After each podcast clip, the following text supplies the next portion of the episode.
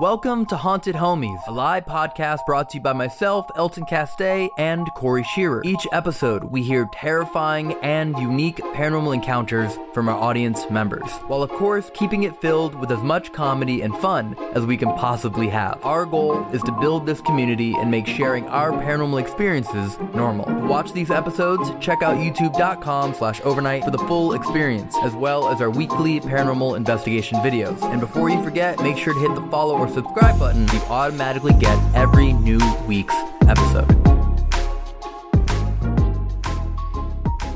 Every time I move Annabelle, I lose a car. I don't want to move her no more. You'd let him. you'd let him move in. We told some people about this, Oh, but no one else knows about this. I felt like I'd be dragged through the house, like like it was really sexual. Somebody was grabbing me by my feet, and I could feel the bumps. And like there were times I felt like I was being pulled down through the ground, grabbing my hair and smashing it up against the stairs. Remember these certain little blackouts, a flash of it happening.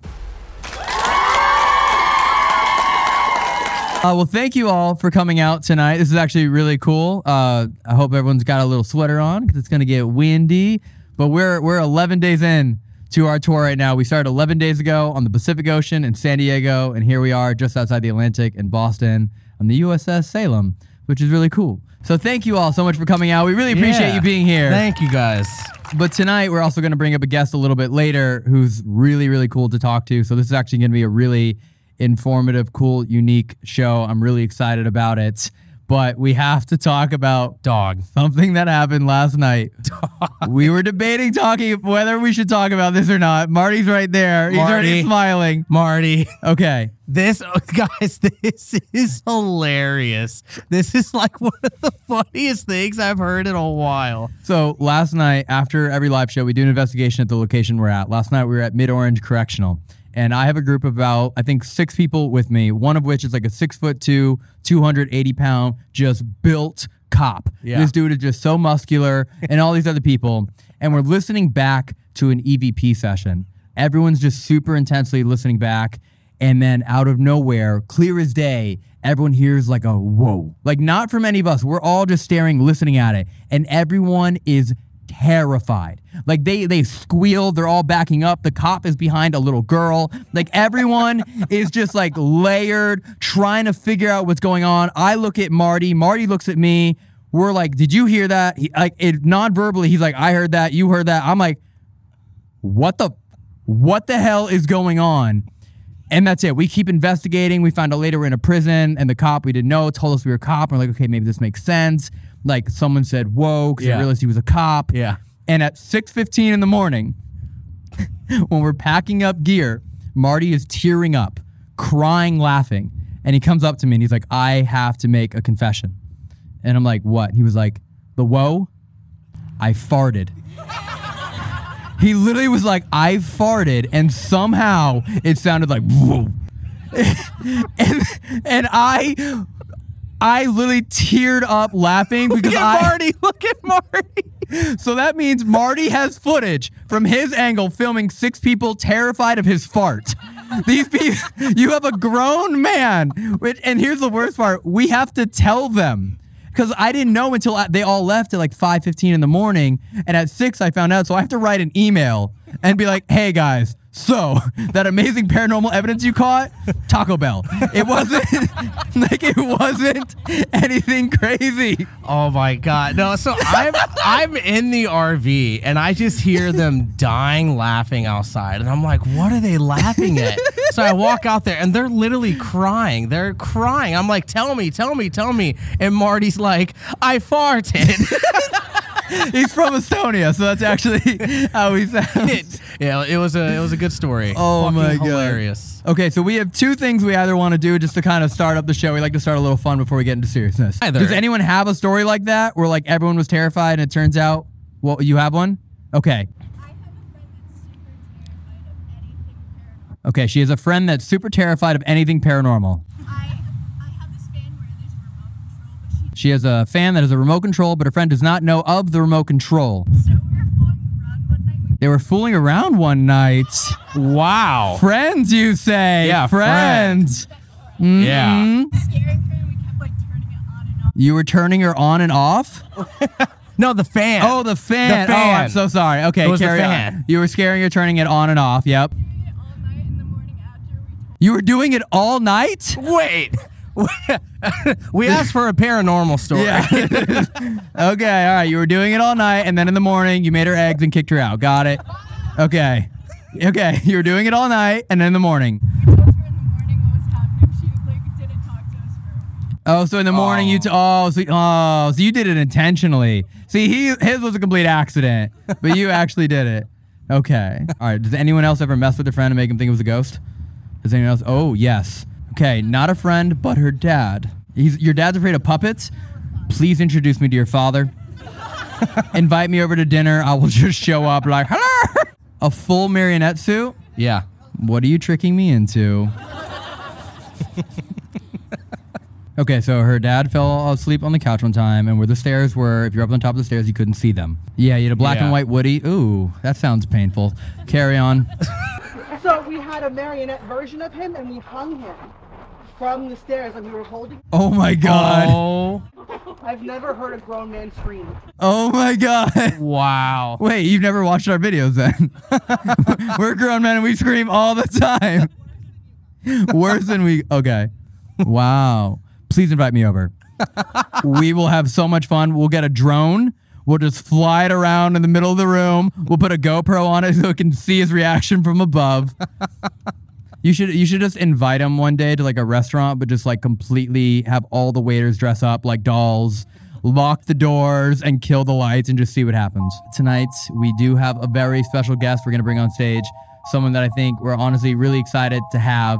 Uh, if you watched our Warren series, then you are very well aware of who he is. Uh, he is Dan Rivera. He does work for NESPR, the New England Society of Psychic Research, and he basically learned firsthand from Ed and Lorraine Warren. He carries on their legacy. He is the one who moved Annabelle from the uh, from the current case back to Ed's original case in that series. So, Dan, would you please come on up, sir? Give it up, y'all. Give it up. Oh my God! What? Everyone cheer. Everyone cheer. Wow! Wow! Let's get over, bud. You had us cue up that music, and all you gave us was two little hand flip waves. You're old now. I thought it was all pretty he gave good. us was this. That's all we got. I liked it. I don't know. Okay, so thank you first off for being here. So I think it's fair to say, and I think you you said this, you learned from Ed and Lorraine Warren. Um, basically, Lorraine. Um, Ed had passed away in 2006, and uh, that's when I came in. Um, actually, I was at one of the lectures, standing outside, and uh, Lorraine was coming in, and uh, they asked me to, you know, can you help us bring some books in? So I said, sure. You know, I'm a paranormal investigator. I was doing my own thing at the time, and uh, I've been with them ever since. For some reason, Lorraine, me and Lorraine gravitated to each other and we became really good friends. Um, I was with her to the day, you know, before she had passed away. And uh, Lorraine always said to me that um, that I had a gift, that she saw my aura through my eyes. It was a white light that she saw coming from my eyes. And I re- never really understood, you know, what she was talking about. But I did know, I knew I had a gift. I was born with it. My family, you know, I had aunts that dabbled in uh, Santeria and they used to test me all the time.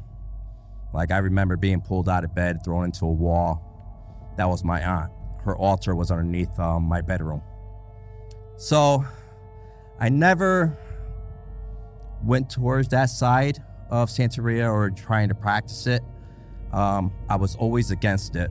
And uh, as I was getting older, she continued trying to test me, me and my, you know, my abilities. Um, and that's when I started my own paranormal group and I trying to understand what was happening to me. And I started at an early age. And I ran into cases that Ed and Lorraine used to work on. It was the same house but a different family. And I was wondering why was I falling onto all these cases that they worked on. And uh, until the day I met her, it all kind of made sense. The day she, before she had passed away, she was laying in bed, and uh, Lorraine had these blue eyes. They were so like clear, like sky blue eyes, and um, she was just staring at the ceiling. But I could look into her eyes, and I could, you know, see into her soul. And then I saw that light that she was talking about, that white light that comes through your eyes. And I saw it in her eyes. And then I, I understood what she was talking about. Before, you know, she had passed away, she made me promise that I continue this work and keep working with Tony, doing the investigations, helping people. And that's what we like to do. We like to help people. So we never go out there and bragging about our investigations. A lot of cases that we take on has, you know, deals with the demonic. We get the church involved. If we have to have an exorcism performed, it goes through the church. And once it goes through the church, you know, we walk away from it and let the priest, you know, do what they have to do. Yeah, I mean, I I think without any doubt, I think everyone can tell when you hear him speak, the sincerity Yeah. in his voice and like how much. First time I ever met you, I, I you mean like I knew where we were going, and I understood the rules, and you told me. But then when I looked at you and we talked, I was like, oh, this is at like just a whole nother level Right. of of sincerity and seriousness about where we were. And I remember after you moved Annabelle, I saw you trembling mm-hmm. and I saw you just shaking and like how all of the emotions that that gave you and like not only like how critical you handled that situation but how much it meant to you and like I could tell there was a whole backlog of emotions Yeah. that went into that. It's just the respect. Um, you have to respect these haunted items that we have in the museum just because of the attachments, especially with Annabelle.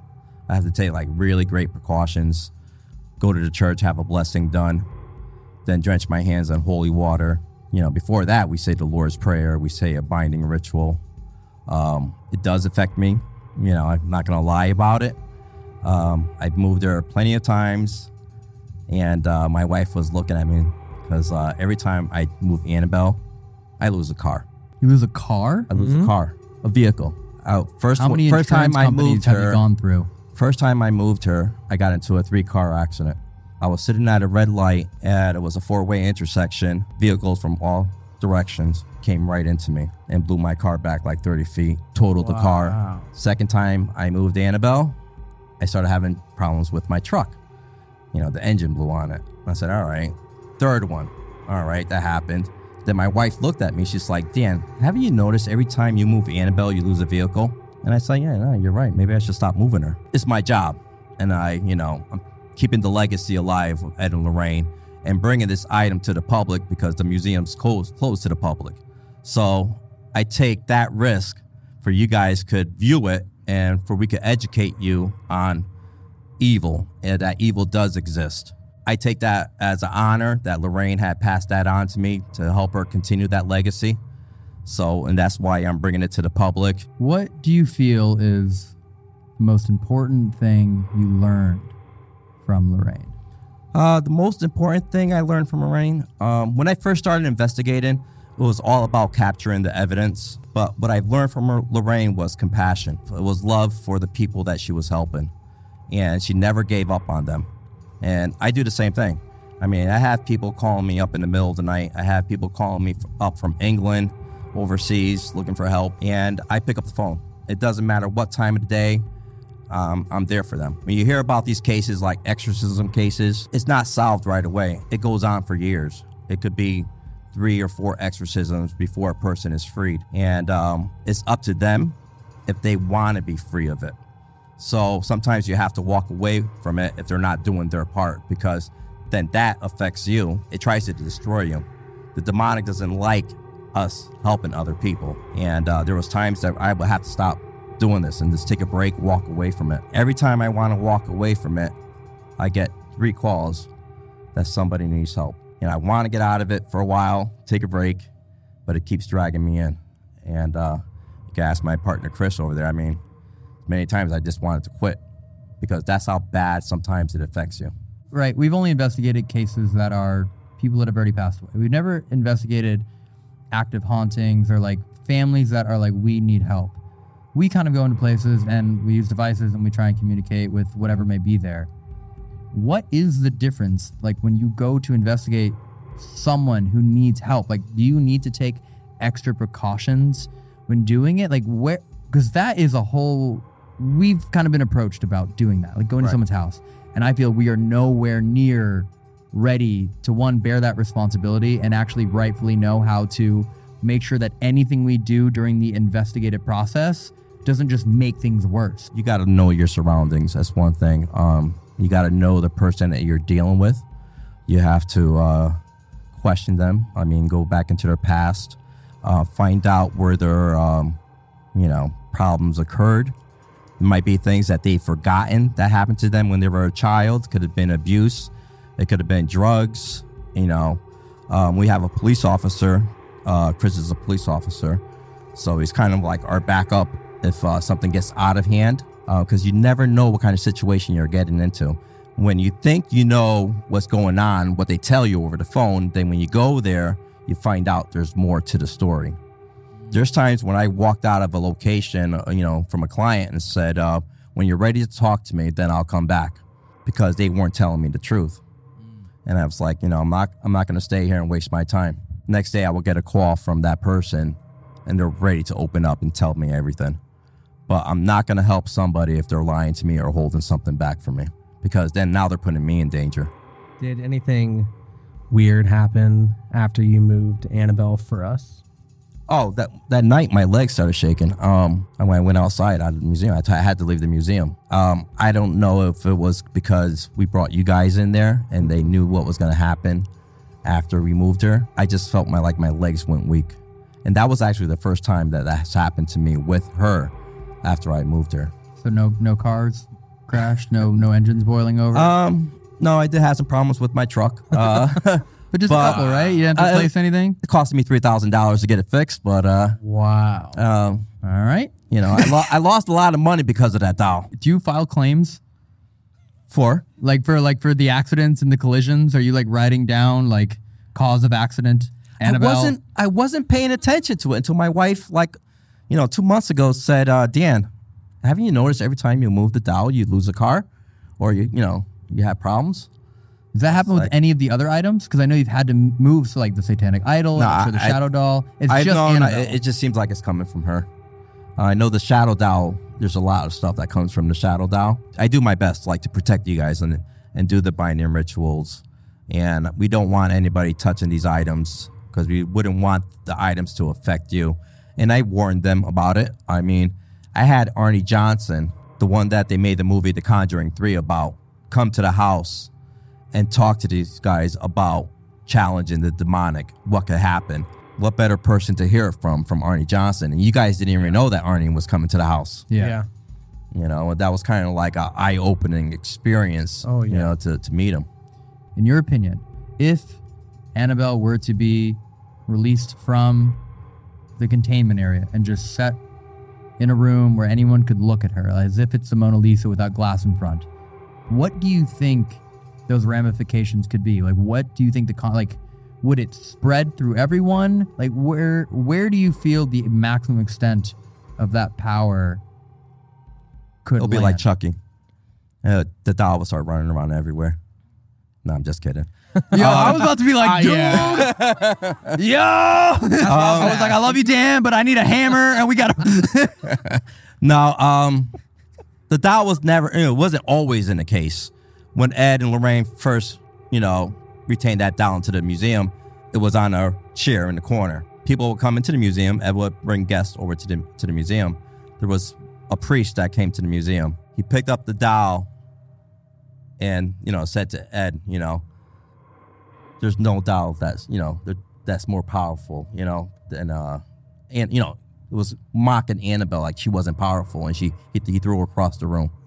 And Ed told the, the priest like, you know, you shouldn't have done that, Father. Here's the here's the catch.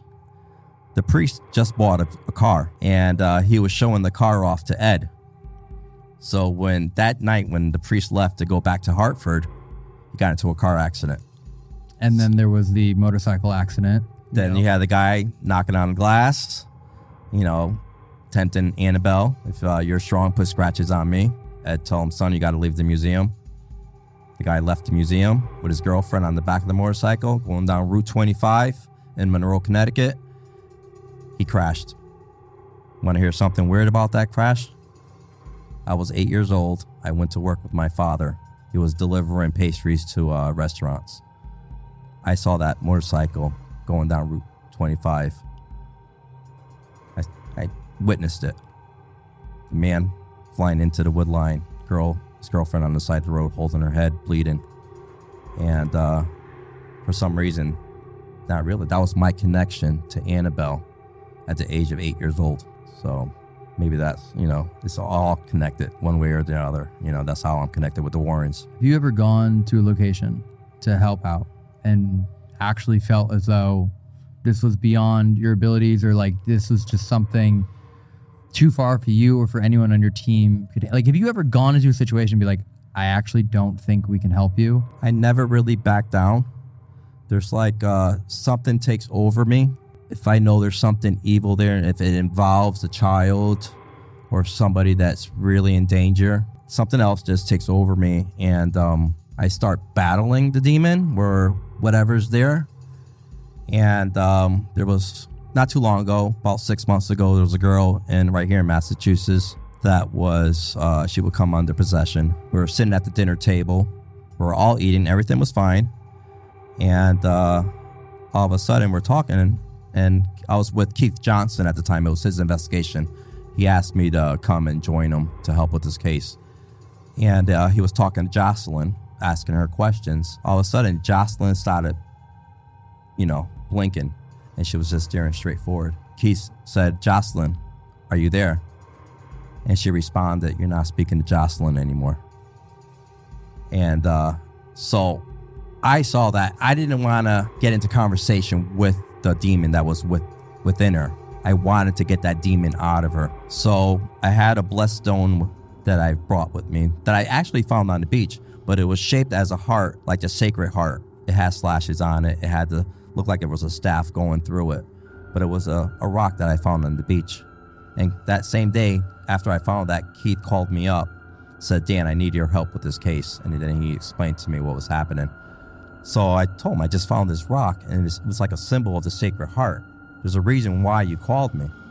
So I took that rock, I went to the church, I had the priest bless it. And then I, I told him what the situation was, and he told me what to do when I get to the house if this happened. So she came under. All of a sudden, you know, right away, I put the rock on the table told, grab the rock. She started getting nervous, and then she started. She got up and she was pacing around the room. Her father comes down from the bedroom from upstairs, and she goes after him like she wanted to attack him. I grabbed him. I put the rock in his hand, and she flew back away from him. And then they both sat down on the on the on the sofa. And then um, as she's sitting next to him, now she's back to Jocelyn. I noticed there was a difference in her, and I said, Jocelyn, am I speaking to you? And she said, Yes. And then I told her, Where's the demon? She says, Behind my father. So that's when I get up and I start casting out the demon in the name of Jesus Christ and the blood of Christ. You know, go back to where you came from. And I started saying the Lord's Prayer, holy water. Jocelyn saw me doing that. Now you got to understand, Jocelyn was 15 years old, but had the men- mentality of a five year old. When she saw me trying to cast this demon out, she came to me and asked me for holy water and to bless her. Now, this is a girl that has disabilities. So I gave her the holy water, blessed her. She told me to pour it in her hands, and then she was blessing herself. And then she started following me around the house, repeating everything I was saying to cast this demon out of the house. The thing I empowered her with was that to make her understand that she's strong and that she could defeat this demon is to make her feel like a superhero. So I made her feel like she was Iron Man, that the cross that I put around her neck, that was her light, that was her protection, that was her power, and that she could defeat this demon with that power. And you, you should have seen her going around the house casting this demon out. I've never experienced anything like that. You would think that would have been a scary moment, but it kind of was like it was just an incredible experience. It was like, you know, a miracle. And from this from this day on, I mean, she's fine. I mean, she hasn't come under possession. She still feels like a superhero. And um, I was happy that I was able to give that to her. And I do that with all my clients. I want to give them a piece of me, a part of me, for they can understand where this is coming from, how you could battle it. But there's some people that don't understand You know, we could give them directions to follow, but then they start going back to their old habits and they start, you know, doing occult practices or whatnot, whatever. Have you ever heard the Maurice case? You heard about it? They talked about it in the, the Conjuring movies. Well, he was a man that was possessed in uh, Massachusetts, in Warren, Massachusetts. And Ed and Lorraine helped him out. They had multiple exorcisms. But Maurice was a really troubled man. Um, his father was into bestiality, and Maurice caught him in the act. So Maurice's punishment was from his father that he had to perform the same acts. So that messed up Maurice's head. And um, he started dabbling into satanic worshiping and everything. And that's how he became, you know, possessed. Um, after a couple exorcisms, he was freed for a while. Then uh, there was a night that Ed was on an invest not an investigation at a lecture, and um, that night there was a phone call that was left on their machine, their answer machine. It was Maurice saying, "Ed, it's happening again. I need you to come over." Now Ed was in somewhere in Connecticut doing a lecture. He gets uh, he goes home, gets a phone call around one o'clock in the morning. It was the Warren Police Department, and uh, Maurice had uh, shot his wife, blew her arm off, and then put the gun to his head and blew his head off. You can't always solve a situation. It, it depends on the person, you know, if they really need the help. That's what we do, you know. Not like you know going to the haunted houses and just trying to capture evidence. I mean, we help people. We love doing it. You know, it gives us that gratification that we're able to help somebody. How many other people like you in your group do you think there are in the United States that do the work you do at the at the same level? Like, are you one of the few that Uh, can do this and has the backing and the knowledge and the experience? I think there's a handful of them. Many out there that call themselves demonologists. Um, they're ordained by the church. Um, sometimes I question that. You know, show me your church.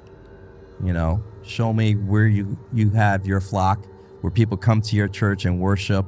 They listen to your masses, and I want to say most of them can't provide that proof. Um, you know, but there are some out there that are, you know, that do have that, and they they they are ordained. Um, but then you have to be careful because this whole paranormal thing became so popular. You know, you have when I when I started, just in Connecticut, maybe there was three paranormal groups. That was Ed and Lorraine. I had my my paranormal group, and I think there was another one. But within you know 15 years, now you might find 200 paranormal groups in one state. If you're looking for help, just do your research. If you want to get involved in this field, do it for the right reasons. Just protect yourself. Know what you're dealing with. We don't have all the answers, but you could be opening up a door to something that's really bad, could be evil. So all I got to say is just, you know, protect yourself. How dangerous do you think it is that paranormal investigating is as popular as it is? Like every high school and college has a ghost hunting club now. Yeah. And like we're part of that problem Well- on, on YouTube and like, you know, people see it and they're like, that looks fun. And how big of an issue do you think, maybe not right now, but that this can be that exponentially more people are now going around and using Ouija boards and dowsing rods Well, and that- opening themselves up and they don't know what they're doing. Do you think they're helping as a whole Yeah. to make it a little bit easier? Well, here's the thing. I'm not knocking anybody. For sure. you know, for sure. because the technology's changed, the research, you know, how people research, um, how they gather evidence. Um, when I say gather evidence, when Ed and Lorraine were doing it, when they started, we're a religious based paranormal group. We have Catholic values, and that's how we help our people through our values. Um, I think now with so many groups out there, I wish I could pass those values on to everybody for your protection to understand what you're dealing with. Um, I don't knock what you guys are doing. I mean, you guys are bringing it to the forefront. I mean, the TV shows are bringing the paranormal to the forefront. When Ed and Lorraine were doing it, they thought people thought they were crazy. You never talked. People were at a haunted house. They didn't want anybody to know that they lived in a haunted house because they were afraid that they would get scrutinized by the public. Hmm. So now it's more open. But the way the way I see things is just that maybe it's too open, and there's some people that are just taking advantage of it hmm. and are doing it for the wrong reasons. Not just putting themselves in danger, but putting their friends and family in danger because something might ha- happen to you today. 15 years down the road, something could happen. It will catch up to you if you're challenging the demonic. Yeah. That's where you need to be careful. And we have talked about this. I mean, I mean, I made arrangements for you to get a blessing Yep. down in Colorado. Yep. So, um, Needed. yeah, Elton uh, asked me about that, and uh, I, you know, as soon as I got off the phone with him, I actually made the arrangements for him, and then I called him up, says, "You're all set. Just go there at nine o'clock in the morning." Thank you. Thank you for that. How do most people get possessed? Is it from doing something like a Ouija board or a seance, or can people get possessed Um, without doing anything at all? no, I mean, without doing anything at all. I mean, if, when somebody's severely depressed, That's a terrifying statement for the record. They can just get possessed by not doing anything at all. It comes in different phases. Okay. um, when you become depressed and you don't catch yourself, and then you find yourself not wanting to leave the house, staying in bed. Um, I'm sure there's some of you out there that experienced that, and um, you know, my, some of you might have gotten help, or s- some of you are still dealing with it. But it starts off that way. It could be dabbling. You could be an alcoholic. You're dealing with drugs. You know, you're leaving yourself open. The demonic wants to destroy you because we're created in, you know, in God's light. We're created the same image as God. You know, so demonic wants to destroy that. He doesn't like who we are. So when God casted out the angels, the fallen angels, the fallen angels were jealous of us.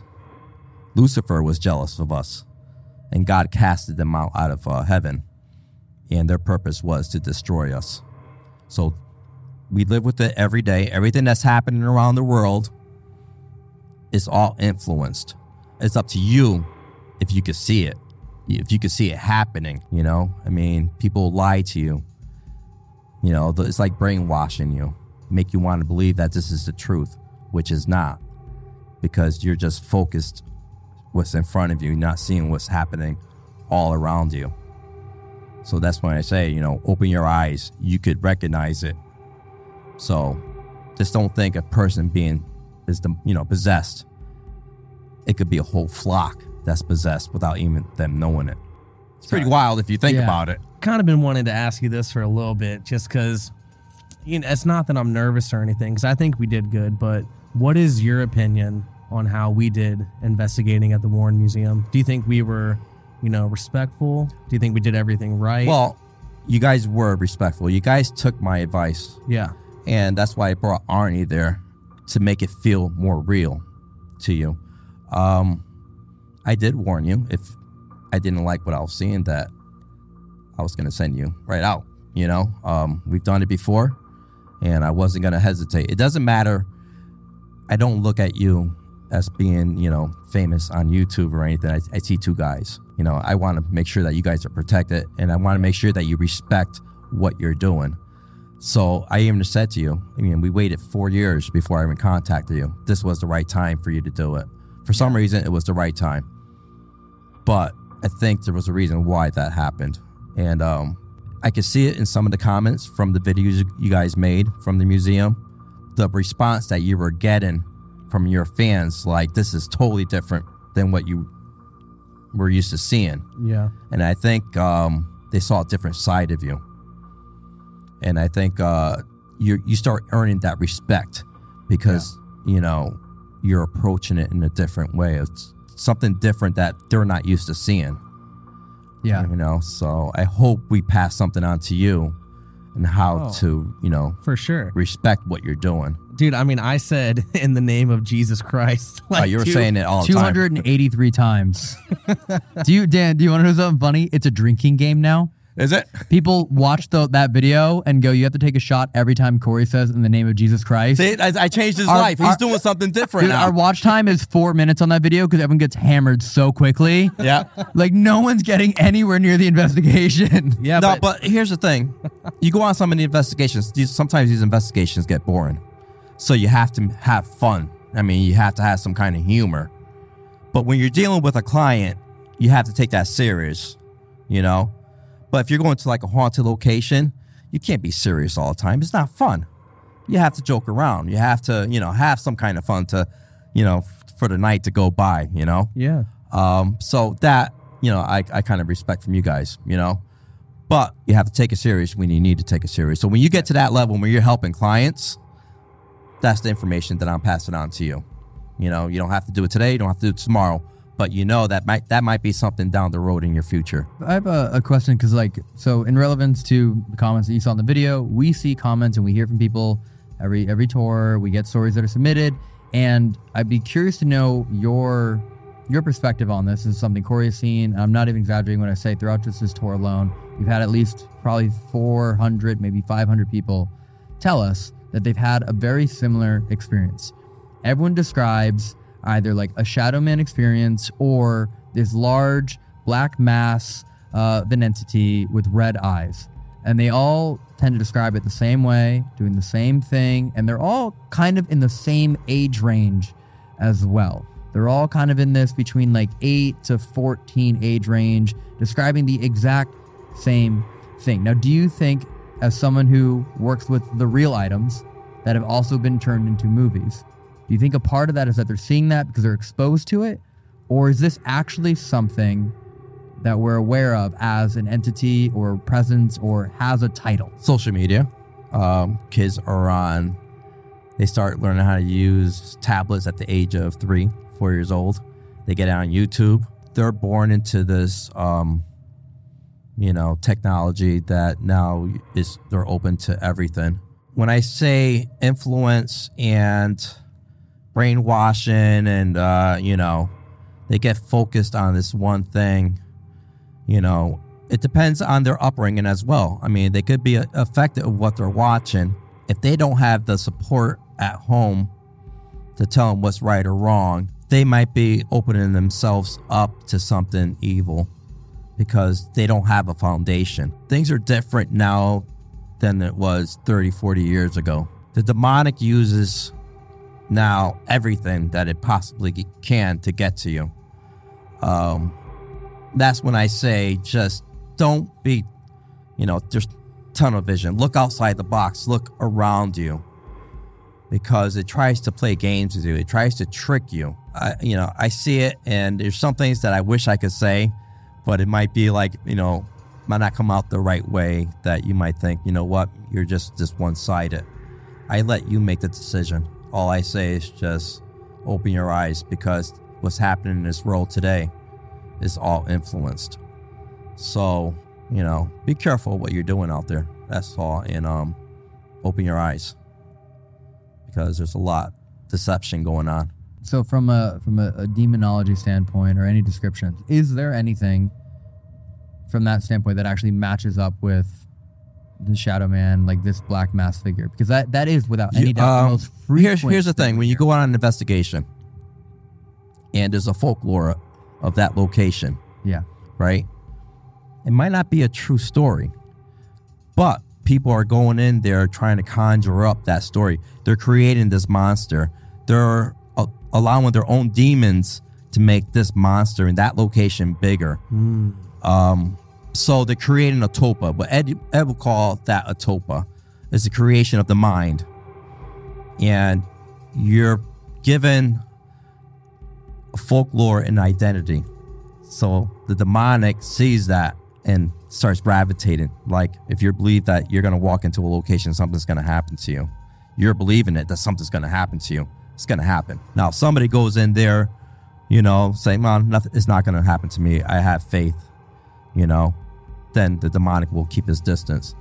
But if it, you go in there saying, I know this is going to happen to me, I'm going to get scratched. Well, you're going to get scratched because you're asking for it. So when you're, you might be dealing with your own personal issues. You go to a haunted um, location, you might be dealing dealing with a demonic influence. You know, something about you that you're why you're depressed.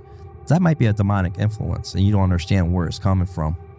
So you bring that attachment with you to that haunted location. So you're more affected than somebody else in that location. So when we bring like team members on an investigation with them, with us, we want to make sure that they're protected, that they're 100%, that they will be able to handle an, an, an attack on them. You know, um, you know, I, I like I said, I don't like putting anybody down on how they do their investigations. I just care about how I do my investigations and how I could go in there and, and affect a, a family and change their lives. Do you think that like kids or you know because i've had a shadow man experience when i was younger do you think that we accidentally manifested a shadow man No. Um, as you're younger, when you're born, people say, you know, there's some religions, you know, Catholic religion says you're born with your your parents' sin.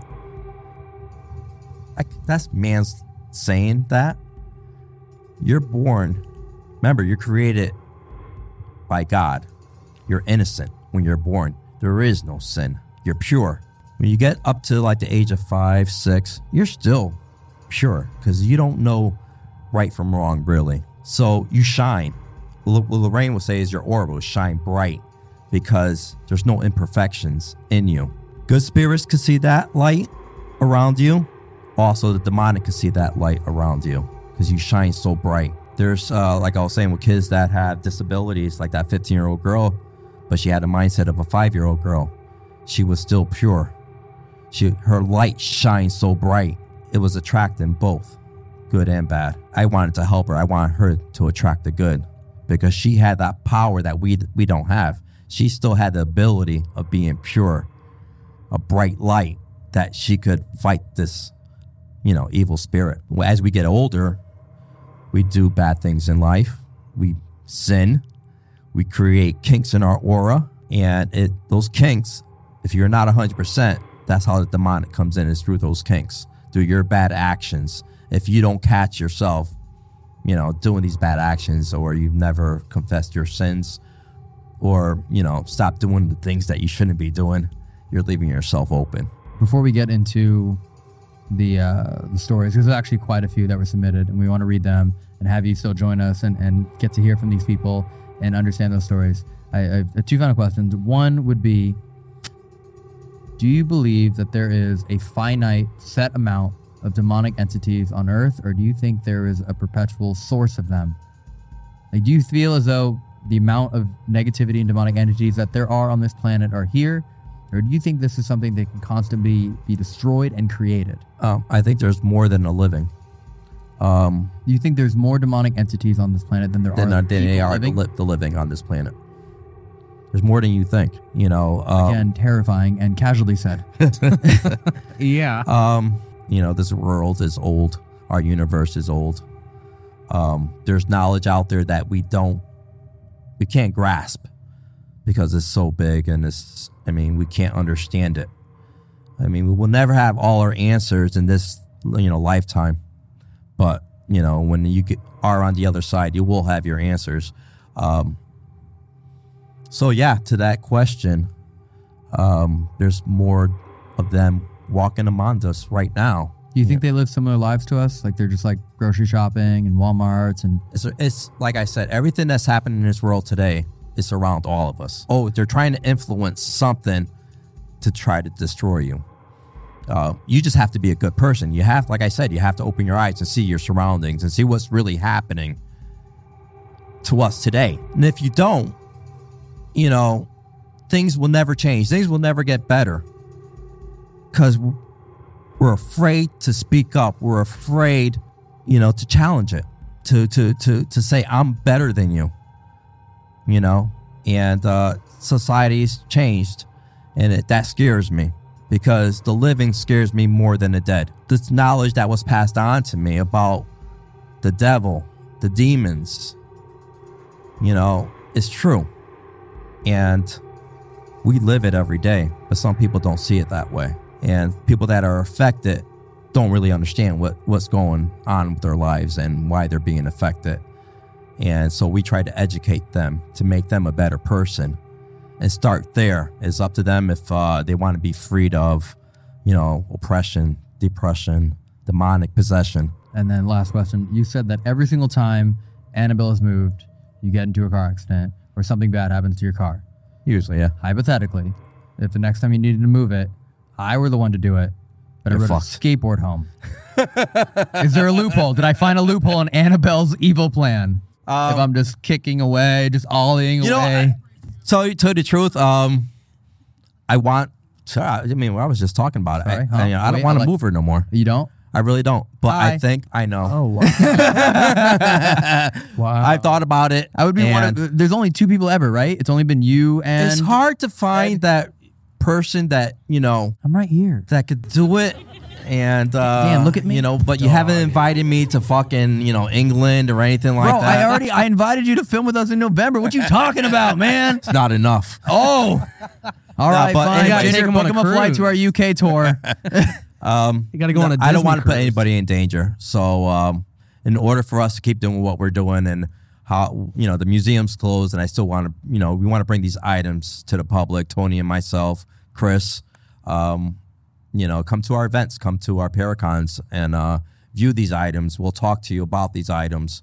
Um, we're not just showing them off. What we're doing is we're like I say, we're still educating the public. What Ed used to do is like bring 15 people to the house, talk to them about these cases and the demonic and you know Annabelle, the Shadow Doll, um, Sandy Hook Idol, uh, educate the public that evil does exist. So that's our purpose to keep that going, and that's the only way we could do it is by having our events. So that's it. Got it. I'll think about it. You wait, wait. You'd think about what? No, maybe I don't know. What? You'd let him? you'd let him move Annabelle? No. No. Come on. I, I can't. Can Come you on. shake on that? You want to let him move Annabelle? you want to go to Iceland I, I wouldn't let. No, I wouldn't let anybody move that doll right now. right right now? now? How about next week? I, I have to like like I said, Come I'm on, getting look at me, old. I got probably like 20 years, yeah, 20 years left in me. Um, I have to pa- we have to pass that knowledge on to somebody else. Um, so it's hard to find good people with the right intentions to um, Again, I'm right. Dan, do this, is this work, you insulting know? at this point. I'm literally right here. as I'm ignoring him. nah, but you know, I don't know. I don't know what the future brings, but I just know that uh, we just got to continue what we're doing and doing the best we could. You're doing a great job. You are. Seriously. Thanks. And we also need to bring up one other thing that I just remembered. We have so we've told some people about this, Oh, but no one else knows about this. Okay, so everyone that saw our Warren Museum series, we have a, we only brought a set amount of devices because it was kind of like last minute trying to get there. But we brought a REM pod. It's a wood REM pod. It's in a jewelry box. We've had it for years and years and years, and And you left it at the museum. left it at the museum, but we didn't find out until July, which means it was in the museum for two and a half months, sitting on top of the shadow doll. yeah. And I had to text Dan and go, hey, is there any chance I left this there? And you guys must have just thought it was just part of the museum. It kind of looks like it. Dude, I, I didn't. Well, first of all, we knew that it didn't belong there, but I thought it was pretty cool. So I didn't know that you left it there. okay. So we were planning on taking it home. what? Yeah. uh, Put, ba- put batteries in because the batteries were dead. And then Elton calls me and said it was his, and I said, "Fuck." What?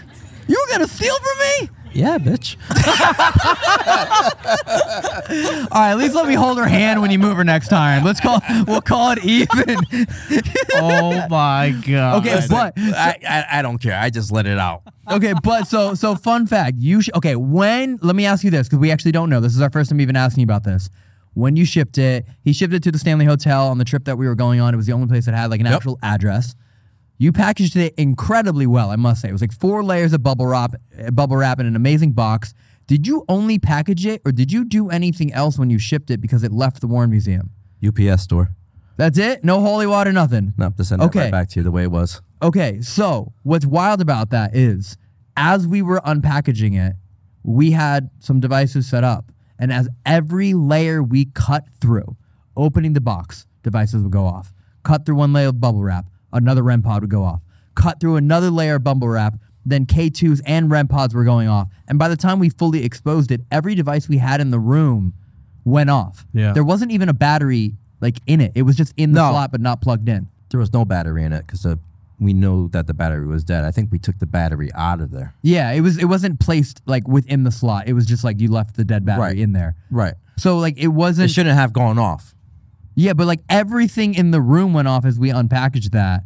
So I, we're just like wondering, is it possible that the energy or negativity of the Warren Museum It, it probably, probably, it's possible that that happened because there's so much negative energy in that museum, and it was there, for, like you said, it could, weeks. Um, it's possible that you know it absorbs some of that negative negative energy. To the Shadow Dolls jewelry box. You know. That's what the REM pod is. Is it possible that anything attached to it? No, I, it, it, it dissipates after a while. Things like that will dissipate after a while. Okay. It won't, you know, be a permanent attachment. That makes sense because as we unboxed it, it was wildly active, and ever since then, it's it's kind of worked normally. Mm-hmm. Okay, but that was just something that we thought was really interesting. By like leaving that tool, it's like our that's our baby. If you okay, didn't call me, it wouldn't be yours anymore. I know it would have it would have been yours, and I would have known that you were a thief. um, so we have three stories, but I was informed that one person is not here tonight, which I am kind of saddened about because the story was one of the wildest uh, things we've ever heard about. So instead, we'll read these two. Okay. And so we'll read these stories, uh, and then we will bring them up on stage, to talk to them about it, get to learn more about it. The story has a giant note on it that says, "While Elton reads it, Corey act this one out." So it's because his voice is a little shot, so he can't read the longer stories. So I think it's only So fair. I'm not gonna act it out. Yeah, I mean, you can't speak.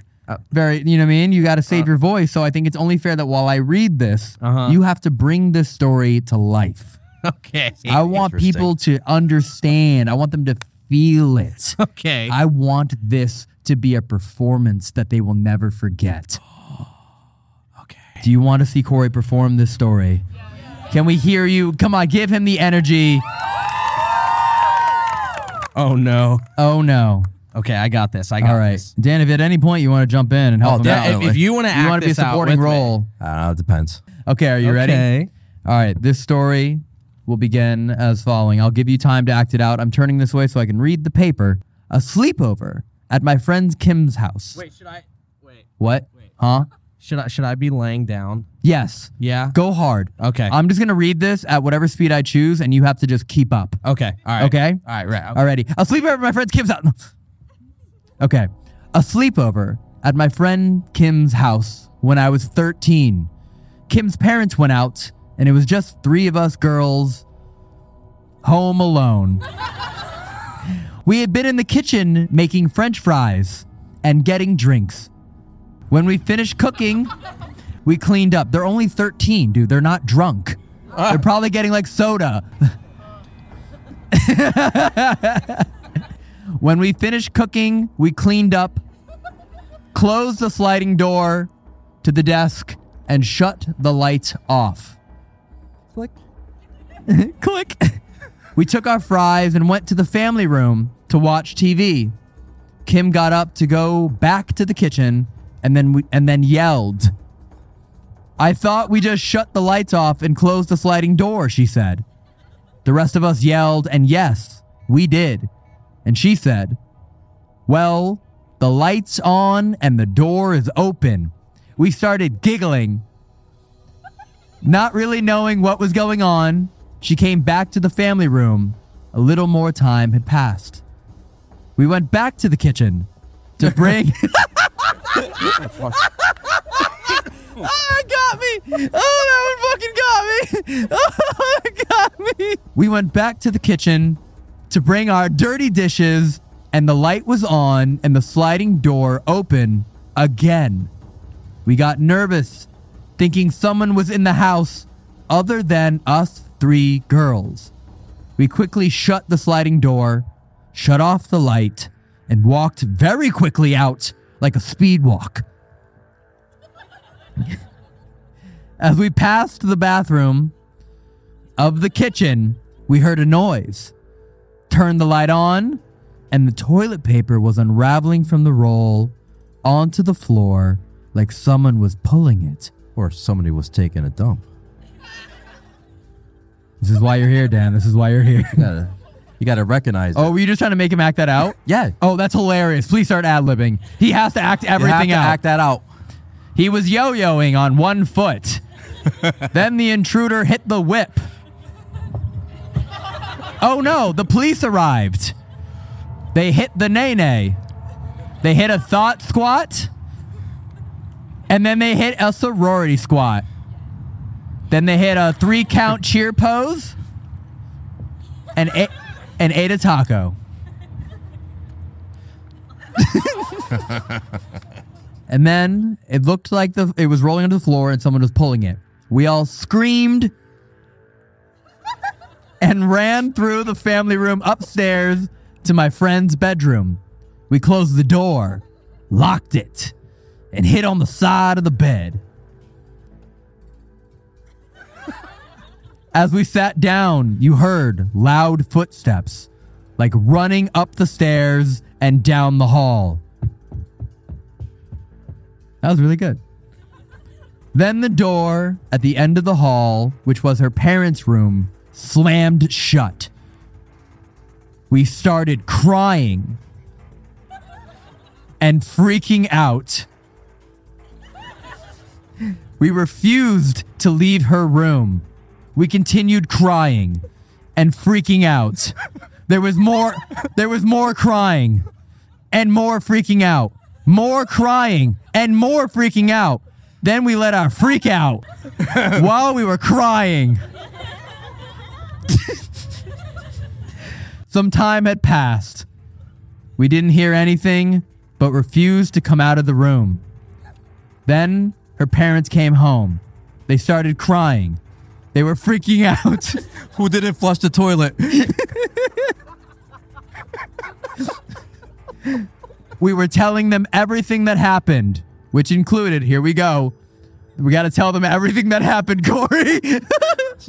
There was a Beginning. sleepover. We were just 13. We went outside. It was just the three of us girls. We were making french fries and getting drinks. When we finished cooking, then we cleaned up. We closed the sliding door and the desk and the light shut off. We took out our french fries and went to the family room to watch TV. Kim got up to go back to the kitchen and then yelled, I thought we shut the light off and closed the door. The rest of us yelled, and yes, we did. She yelled, Well, the lights are on and the door is fucking open. We started giggling, not really knowing what was going on. So she came back to the family room. A little bit more time had passed. We went back to the kitchen to bring our dirty dishes, and then the light was on and the sliding door was open again. We got nervous thinking someone was in the house other than us three girls. We quickly shut the sliding door, shut off the light, and walked very quickly out like a speed walk. As we passed the bathroom, I can't see the goddamn light. Corey, move, bitch, move. As we passed the bathroom of the kitchen door, we heard a noise, turned the light on, and the toilet paper was unraveling from the roll onto the floor like someone was pulling it. We all screamed and ran through the family room upstairs to my friend's bedroom. We closed the door, locked it, and hid on the side of the bed. As we sat down, you heard loud footsteps, like running up and down the stairs and down the hall. Then the door at the end of the hall, which was our parents' room, slammed shut. We started crying and freaking out, crying and freaking out, crying and freaking out, crying and freaking out, crying and freaking out, crying and freaking out. Okay? And then some time had passed. We didn't hear anything but refused to come out of the room. Her parents came home where we told them everything. Here we go. We got to tell them everything.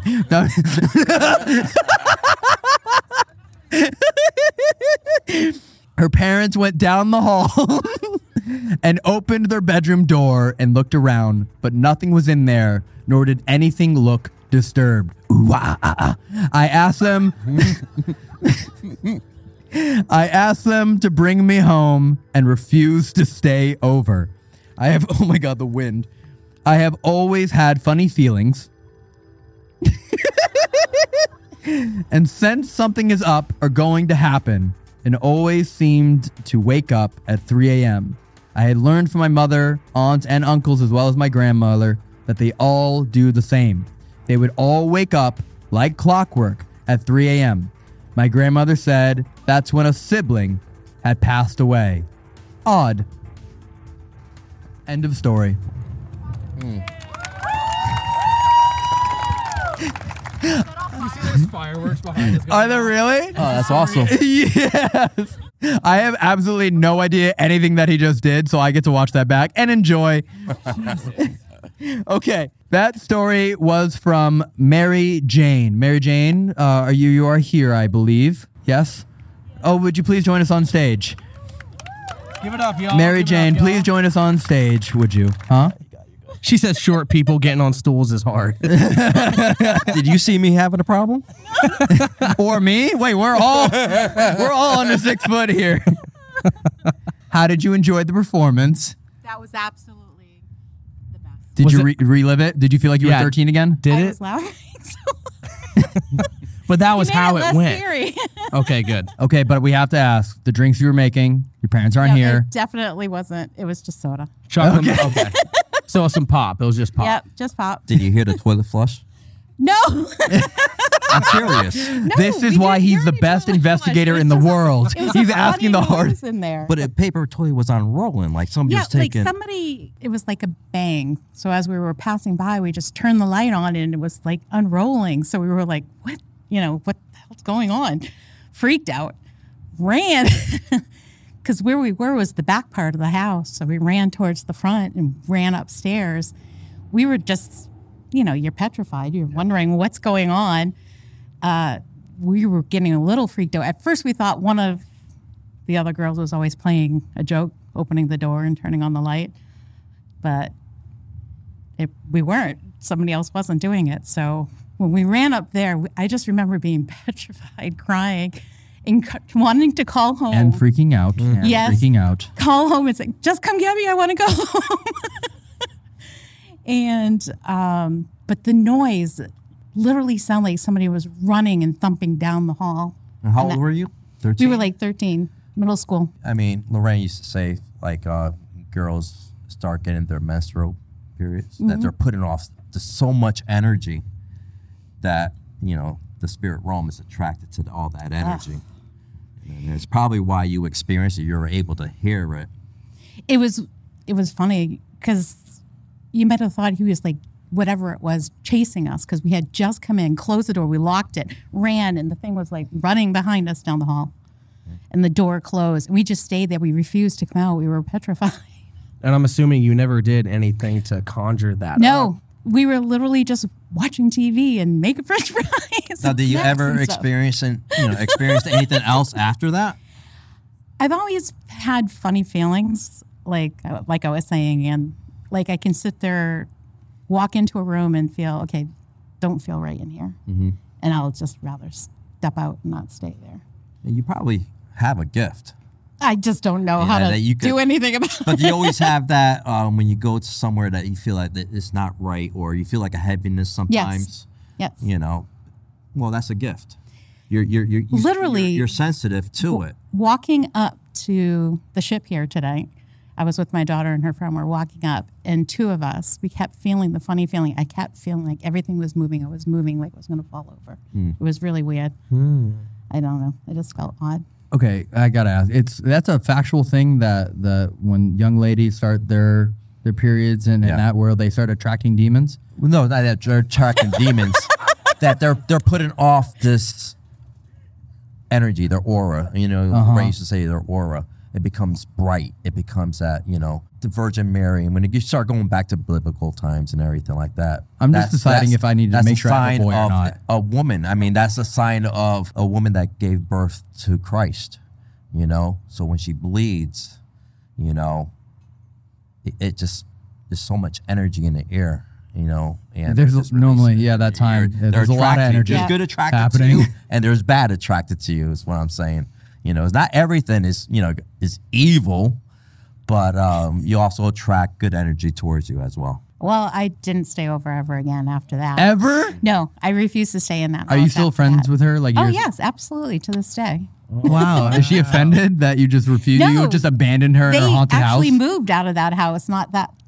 I want to say it was within six months or so. I moved to another house in the same after floor. after that event happened. After that, I believe more things happened. I wasn't Oh. there, so I was sometimes you like, learn I'm to out. live with it. I mean, sometimes uh, you know you become numb to it. Like I live in a house that has a lot of activity. I I wonder it. why. I Dan. ignore it. I won't investigate my own house. your I'll stop it. Your house. Scare my wife. Your but, uh, shirt's probably contaminated. I don't know. 300 Indians ma- ma- uh, massacred in the creek in the back of my house. So where the uh, Indian, the American Indian War ended was in my backyard. Oh wow. Did you know that upon purchasing it, or did you find that Uh, out later? actually, it's my wife's. They're the fourth generation in that house. oh, got it. So yeah, there were people that they rented the house to, and uh, there was one guy um, that lived in the house. He was suicidal. Um, they used to mess around with him all the time. Like he used to come home sometimes, and the windows would start slamming. Um, before her father passed away, weird things were happening in the house. The power line was pulled out of the house. Uh, basement door would open up by itself. It's like the house was telling us like there's something wrong and we believe it was trying to tell us that there was somebody in the family that was sick and he had passed away. And, okay, and the at the tail end of that story you wrote that you wake up at 3 a.m. literally Every- like clockwork. Between 2.30 3 a.m usually just before 3 well we were all getting together. My grandmother was really really ill and we were just talking family stories and i'm like oh i wake up at like 3 a.m all the time. My mother's like me too. My two uncles were saying the same thing and my grandmother had spoken she's like well that's when it was would have been my uncle but their sibling alan he was 14 and he had passed away and she goes well that's when alan died she goes, Yes, I see him all the time. My grandmother would always say that she would see him. He would come talk to her at night and stuff. She used to get visited by her brothers, she would say. Mm-hmm. As she got older, she would say how her brothers would come and say, Well, we're waiting for you because you know, for her to come to the other side, Yeah. stuff like that. And within a year or so after that, she did. Well, yeah, what we do um, is uh, when we go on our investigations and we ask for protection, we do we just don't ask for protection from the Lord. We ask protection from our ancestors as well for that protection to be with us, because they're the ones that when you pass on, they're the first ones that you're actually going to meet. It's going to be your ancestors waiting for you. Yep, because she said they asked her a couple times they visited her, and she kept saying that she wasn't ready yet. But That's it's really just neat. weird to feel. And then I realized other family members, you know, wake up in the middle of the night, have a funny feeling something's wrong, not knowing what that is, Mm-hmm. Get a phone call, and a family member had a heart attack. Those kind of funny feelings. Yep. Have go into work, feel okay, uneasy. Something's going to happen today. Mm-hmm. Something Right. happened. Have you ever just like kind of told him like, "Hey, can I sleep, please?" I do. I say that to my daughter all the time. I'm like, I don't sleep. Have you ever tried just like changing time zones just to like trick them? You know what I mean? it's like hop on a flight to LA real quick and get a good night's sleep for once. if I get four hours in, I'm good. What? Four? Yeah. Four hours. okay, Yep. are you getting? Are you sleeping from after he wakes you up, like three a.m. to seven a.m.? No, I'll get really tired, usually fall asleep about 10, 11, and then I'm up by 3. What? I'm the same way. Yep. What? Yep. Four hours of sleep a night, and you're this jolly, both of you? Get up. My day starts at 3 a.m. Get going. Y'all would be great I'm at members work of by our like team. 5:30. Yeah. yeah. Oh, that, that sleep schedule. oh my god, four hours of sleep. I would have crawled on the stage I in my mean, I've had boxers times and where be like, you "Oh, get I guess I gotta do the show. You're going all day. You're working. Get out of work. Go out to dinner. Having drinks. You get home. It's one o'clock, and I'm like, okay, I've almost been up 22 hours. What? Wow. Yeah. Well, that's the same thing with me. That's paranormal. I will get up. there was times where I just keep getting up at three o'clock in the morning, and like, and I know things were trying to mess with me because it will happen a lot of times when I go on investigations. I started taking sleeping pills so I could sleep through the night and not be woken up at three o'clock in the morning. If I get I've woken tried- up before tried 1 having- p.m., I'm, I'm pissed off. I go to bed at 1 p.m. no, you try to have a cocktail, something just to relax, and no, So it was French fries and wired. drinks. doesn't happen. Soda. Yeah, it was Jack Caffeine. and just Coke, not the Jack part. Yeah. I just gotta say, with this lighting, it just looks like we have an audience of shadow people. It just all, all I see are just like black masses and like like blue hair and red hair and hats. That's all. I see a lot of like just Warped Tour ghosts in the audience right now. Did uh, did her parents believe you guys? Ooh, I think. Well, at first they were kind of like laughing at us. like, Yeah. You know, thinking like act we're that out. joking. Act that out. and we were clearly upset. So we, being young girls, walking behind them as they're going down the hall to open the door, and we're like peeking around because thinking somebody's in there. Um, there was nothing, and they're like, "There's nothing there," and I'm like, "Well, I want to go home." I was like on the phone. I was trying to get my father to come get me. I wanted out. And then six months later, they moved. and out of then that they house? moved, and I go, "Did other stuff happen?" And she said, "Yes." I don't know. Hmm. I would I didn't want to know. I would love if you could find out what else happened after that How, night. how, how about this? Um, would you mind kind of coming up with a a paranormal story that you think might have happened at that house after that Corey can act out for you? Whatever crazy paranormal. Any kind of crazy paranormal thing you Um, can think see. of, he has to bring to life tonight. Would you think you could do that? Like, what do you think happened there? You know, What like do did the ghost do, like do the splits? You know what I mean? and go into like a back bend. Did he like curl his hair? Uh huh. The ghost. Okay, well, Corey, Ready? Corey, your voice is hurt. You can't talk anymore, bud. We're, you remember, this is for you. We're helping you out right now. he just gave me the it- make it dirtiest good. look. Make it good. Okay. The ghost. Wow, you're like ready, dude. You're like in the Backstreet Boys right now. Okay. The, go- All right, what the was the? ghost was in the bathroom taking a dump. Got to make the face too.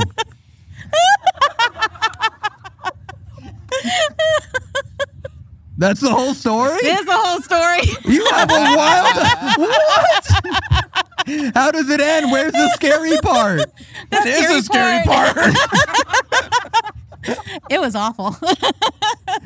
Oh, but you just got so lucky. Anyone else here would have been like, okay, here's what's gonna happen. He did a heel stretch and then he performed the cheetah Look, girls. listen to your voice. Listen to your voice. dude. I can't talk.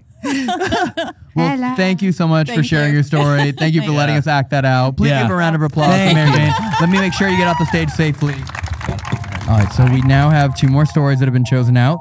And I was notified that the third story that I really wanted us to read, who was not here, has actually arrived. So we have a really wild story uh, that we'll be reading uh, third. So that was the first one. That was Mary Jane's. Uh, do you, am I reading this one out too? Because your voice is wrecked. Should I try? yeah, dude. Oh no. I think we gotta act. You want me to do it? Oh god. You ha- I think it's only fair for the interest of everyone else coming out to tour that you save your voice and we bring this story back to life that I'm very clearly going to be reading off the paper. yeah. Yeah, Oh, what- you guys, this story's so good, everyone. Sh- should I? Should I? Uh, Do you want him to act it out again?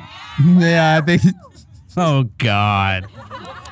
Okay, I gotta say though, you cannot act out the third one. Okay. You will be canceled. Okay. Uh, it- the third one is it's a, actually like a very gnarly uh, story, I guess to phrase it that way. Okay. Oh my god, this is gonna be fun. Why do you always start in, like you're in one direction and like the lights and curtains are about to raise, dude? yeah, I don't know. All right, here we go. The man outside my window is the name of the story. My mom told me that when I was younger, for about two to three days, I would cry at night and freak out. she told me that when she laid me down to sleep, about an hour later, I would be screaming and crying because there was a man outside my window. Her and her boyfriend at the time, at the time, would search for two nights in a row the whole front yard and even up and down the street. They could never find the person outside my window.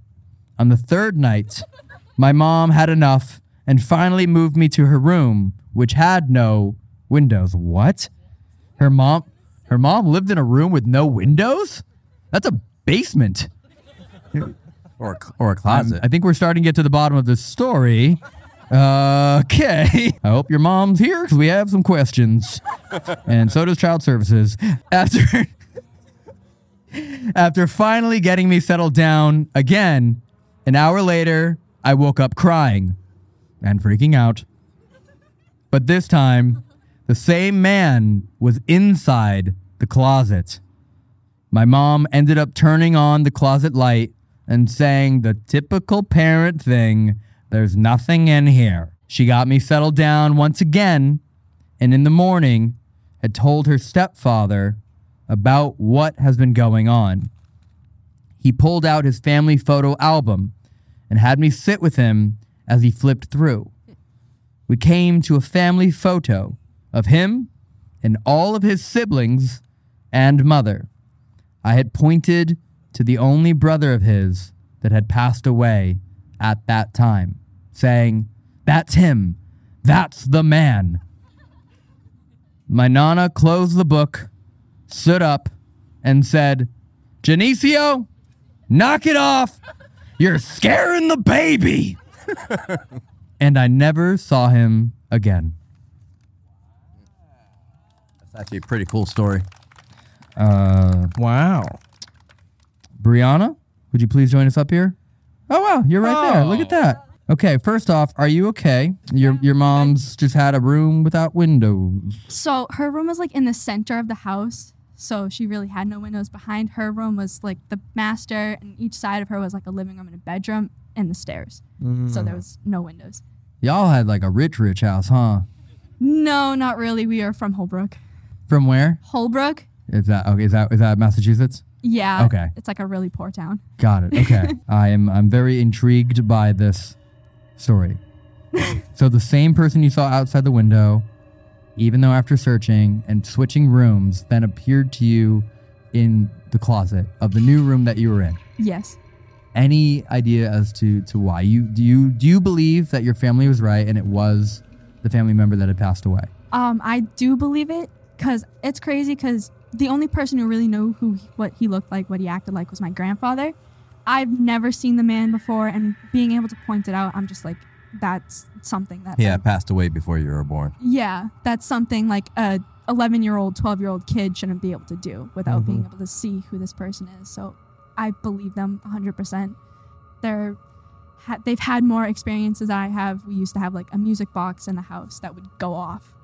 Do you know how he passed away? I have no idea how he's passed away. It might have been. At, it sounds like at an early age he passed away, Um, right? probably like late 50s, early 60s. Hmm. Yeah, we've been hearing a lot of stories, like a lot of stories of family members coming back and then seeing, you know, like either like the grandkids or their brother or sister's kids visiting them, and you know the kids were born after they have already passed away. I guess this is more of a question for you. Do you think that's just them coming Um, to say hi? I think you know his brother coming back and saying that everything's okay. Um, his brother was probably looking for answers, you know, questioning why they they took your you know your uncle. That's what your father's asking. Why did they take my brother? Um, and I think he was always he wanted something to tell your brother, like he never was able to tell him while he was alive. And I think he carried that you know, with him, and through you, you know, you saw his brother, Yeah. and it's almost like a sign to him that things are okay, that you know he's still around, he's still watching us, and uh, not to uh, you know worry about you know certain things. Yeah, I, I still find it crazy to this day that I was able to see that. Have other family members seen him? You said, or Um, just other things have happened? other things have happened. Like um, I spent another story where I had seen my aunt who had passed away in the stairwell. Mm. Yeah, and the day that she passed, I was sleeping over my friend's house. No idea that she passed away, and just perfectly described what she was wearing the day she passed. Wow. Now, has this only happened with your family members, or has you you noticed like you know certain things happened in your life that like you've seen apparitions and Um, I think it's just been family members, besides for the Shadow Man that I've seen Okay. younger. Yeah. So I mean, there might be a really close connection with that family through her. So I have a question. Okay. Uh, you have to haunt one of your family members. You pass away tomorrow. You have to haunt one of them. Who are you haunting and why? Tread carefully. Um, this is so funny. maybe my grandmother. Because Whoa, whoa! You're trying to get her to join you real soon, huh? No, because um she's so my dad had passed and my uncle has passed and she's been seeing them, feeling them around her. I feel like that would be like another way to connect with that side of the family.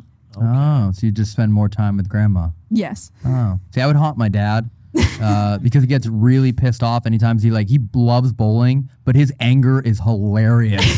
and I would just sit at the bowling lane, and every time he'd let go of the ball, he'd spin it a little bit and just gutter ball, gutter ball, gutter ball. he would lose his mind. It would be so much fun just to be so petty with him. You wouldn't be a petty ghost. I'd be a petty. Would you be a petty ghost? You lived in a house that was right in the cemetery. Yeah, dude. So what was your punishment? Go sit out by the you know stones in the back. Dude, I, I, I, I honestly I used to do parkour on tombstones. y- y'all, y'all think I'm joking? I'm not. It was so normal to me that I was just like, I don't know, parkour. Like I am not. I'm not even kidding. The, the, the day we stopped was the day that one of them, uh, uh, literally, this is a real thing. One of them apparently wasn't like uh, properly fixed. Yep. So someone tried to do like a front front handspring over it, but knocked it over. And then we had to like go let them know, be like, hey, sorry. And then they were like, okay, you can't come in here anymore. But yeah, I lived literally within the cemetery. Right. So I don't know. It was just normal to me. That's why none of this stuff freaks me out. I'm like, whatever. I literally used to watch people get buried like every other day. I saw a funeral out my outside my bedroom window every other day. It's crazy. just like so normal to me. Okay, And but that's who- who- why he is the way he is. Okay, but you diverted. Who would you haunt? I want to know who you would Who haunt. I will Haunt? Yeah, you have to haunt one of your family members One of my family members, or a friend. You can go with a friend. I would say it would be my oldest son. You would haunt your oldest son. I will haunt the Would you- shit out of my oldest son. Everything that he put me through, I will haunt the shit out of him. Dude, just ruin I every single make date his he life goes a on. Live in hell the way Oh. he put me through it. Oh my god! Every date he goes on, you just make him have gas. I'll be tripping him every day. You Poking could on him. Marty it. You could just Marty it. Yeah. Whoa. tripping It him. just every. smacking him right there. Who would you haunt? One family member. Uh, probably my mom. Why? Oh, you're gonna say something nice, aren't you? Well, yeah, just because like my mom's always, Not how the game is supposed to work. she's always you know said stuff just about like you know when she's older and when you know she passes. Anytime I see a butterfly, like that's her saying hi and like everything's okay. And so I just think it would be sweet, you know, if I would haunt her, you know, maybe I could. You know, turn into a butterfly and just like oh land Oh my on her like every other day. In the name of Jesus Christ, would you quit? And I want to torture my son. what the fuck do I turn into? I would still scare her too, though, but like in a funny way. You know, it's like she's in the kitchen and there's just like a floating pizza roll. like she's like, "Oh, it's Corey." Yeah, that's what I would do. All right. Well, thank you so much for sharing your story. We appreciate you being up here. Can we give a round of applause, please? Thank you. I'll make sure you get off the stage properly. I know it's kind of dark here. All right. I'm just gonna hold it like this on you so I can see. Wait, can you hold the pages for me? Jesus. Hold the pages for me. Thank you. We're professionals. Uh, there's a lot of time and production that have gone into this show. Okay, this is like a, a two-part. Watch, watch how quickly the smile is gonna fade as we read through this story. As you're rubbing his nipple right there. Yeah. Um. So I think I was somewhere around. Where does it start? I start? was somewhere around here on the story. You sure it starts there? Um, but what was that word? There it Wait, can is. you hold it a little bit? no, no, no. You're gonna make me stand up again. When I was nine years old, I started experiencing paranormal activity. The house I had lived in had a few previous deaths. An older man and a little boy had died. My mother was best friends with a psychic medium. She told my mother that the little boy and I used to play together. Although I don't quite remember that, I do remember the older man appearing to me. I was laying in bed and I woke up to a figure standing in my doorway. I still remember what he was wearing. He had a flannel button down shirt and dark pants on. Clear as day, a bit transparent, but clear. And although it was dark in my room, he seemed to stand out clear. I remember him looking at me, looking towards my mother's room, and then walking out. I was frozen. My next experience was shortly after my grandmother died, one year later to be exact. I experienced one of the most haunted nights of my life. I felt uneasy the entire night and could not fall asleep, or so I thought. Anytime I would just slightly doze off, something would happen. I believe I was in REM sleep, and I would hear a loud noise that would suddenly wake me up. Again, feeling uneasy and exhausted. It was like every time I would try and fall asleep, something would happen. The crazy part is, I felt my entire bed levitate. I know that sounds utterly insane and almost embarrassing to be saying this out loud. Uh, parentheses, I'm Google voice typing. Hope nobody is listening. And honestly, as I sit here and retell the story, it's bringing back memories to the point where I'm getting goosebumps. I felt so scared that I was frozen in my bed the entire night and shit just kept happening. There was one point I felt my toes get grabbed, like pinched, really hard. It caused me to sleep with a pillow over my feet for years. My sister had a bedroom downstairs, and I never told anybody about my scary night. Somehow, something got brought up, and my sister had said that she had a very haunting night a year after my grandfather's death.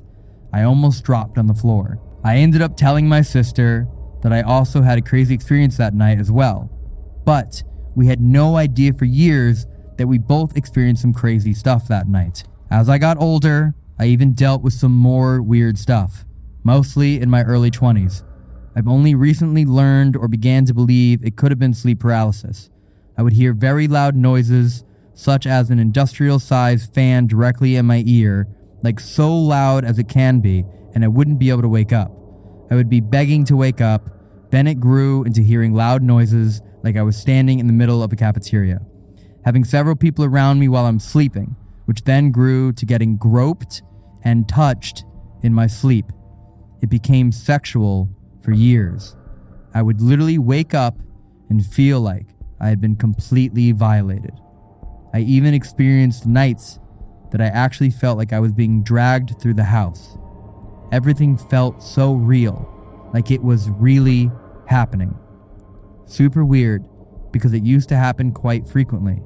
It's been a while since I've experienced anything, and I would be more than happy to go into more detail.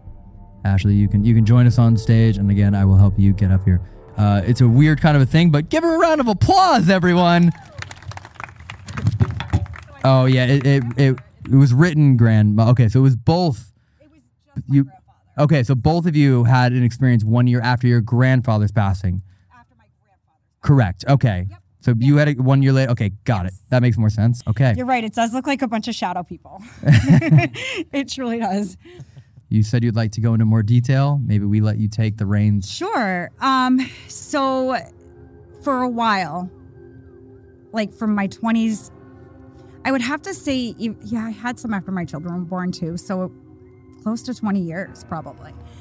Um, I would just, I felt like I'd be dragged through the house. Like literally somebody was grabbing me by my feet and I could feel the bumps and like just being pulled down. There were times I felt like I was being pulled down through the ground. I know this sounds so crazy and made up. I know, I know, it's crazy. I like, it's embarrassing. I never told anyone, and now I'm telling a whole audience. and I didn't really expect my story to be picked, but um, you guys are very um, experienced in this, so I figured, hey, maybe they've heard something like this. I I didn't know. Um, later on, I did end up speaking to a psychic medium, and she said it probably has something to do with my past life. She was like, "You might have been murdered," and that's what she was getting. Um, and she's a really good psychic medium, but she doesn't like really read into past lives. But she was just getting the feeling that I went through a really bad situation in my past life. Did So- you ever have marks? Anything that correlated to what you were feeling? Did you ever wake up with bruises from being mm. dragged or anything like that? No, not not that I I mean, no. No. And that's the weird thing like in when it turned sexual, it it was re- like it was really sexual. Like I remember falling asleep in jeans and a belt, okay? And there's like no way like nothing's going to touch me. And it just it felt so real. I'd wake up and I would just still be wearing everything I was wearing. And I just remember being pulled at, grabbed, like I felt like I was like on like you know like those tables like that you're on on morgue. Well, not like we've been on one, but you know, they're like flat and metal. We've been on those Yeah. autopsy tables. Well, yeah. yeah, Yeah, you like know, where we I- sleep I mean, every I- night. yeah, it's like normal. um, like almost like I was laying on that and I was just being viewed and it, I could feel the people around me. I could hear times it sounded like I was in a cafeteria and it was just noise. Um, I do think some of it was very paranormal, but I do think some of it was sleep paralysis. It maybe a mixture of both, maybe a mixture of my past life, uh, you know. But I become a lot more spiritual. Um, I come from a family of psychics, okay, and my Pepe, the one I call him Pepe, but I didn't know how to spell it, so grandfather. Um, my Pepe, when after he passed away, like I learned a lot about his gift. I mean, I was young; I was nine years old. So, um, people used to fly in all over the world to get readings from him. Um, and I've started opening up to my psychic side. And I give readings all the time. I'm very accurate. So I feel like almost since I've opened up my spiritual side, it's quieted down quite a bit. So Did you ever, and I think I'm pronouncing this right, is it astral projecting? Yep. Fantastic. Yep. Did you ever practice that back then? I never did, but you know what's funny is me and my sister used to talk about it. Like she, she me and her would talk about that. Like she goes, I, I can fly at night. Like I, I looked in the neighbors' windows. I know what their house looks like. Um, you know, and I've never practiced it. Um, I do a lot of meditating and you know, I can get my body tingling and stuff like that. But I mean, that'd be pretty cool if I could fly on my body. That's a weird story because um, you talk about astral projecting. There was a lady in England, and um, she was going through the same ordeal with you.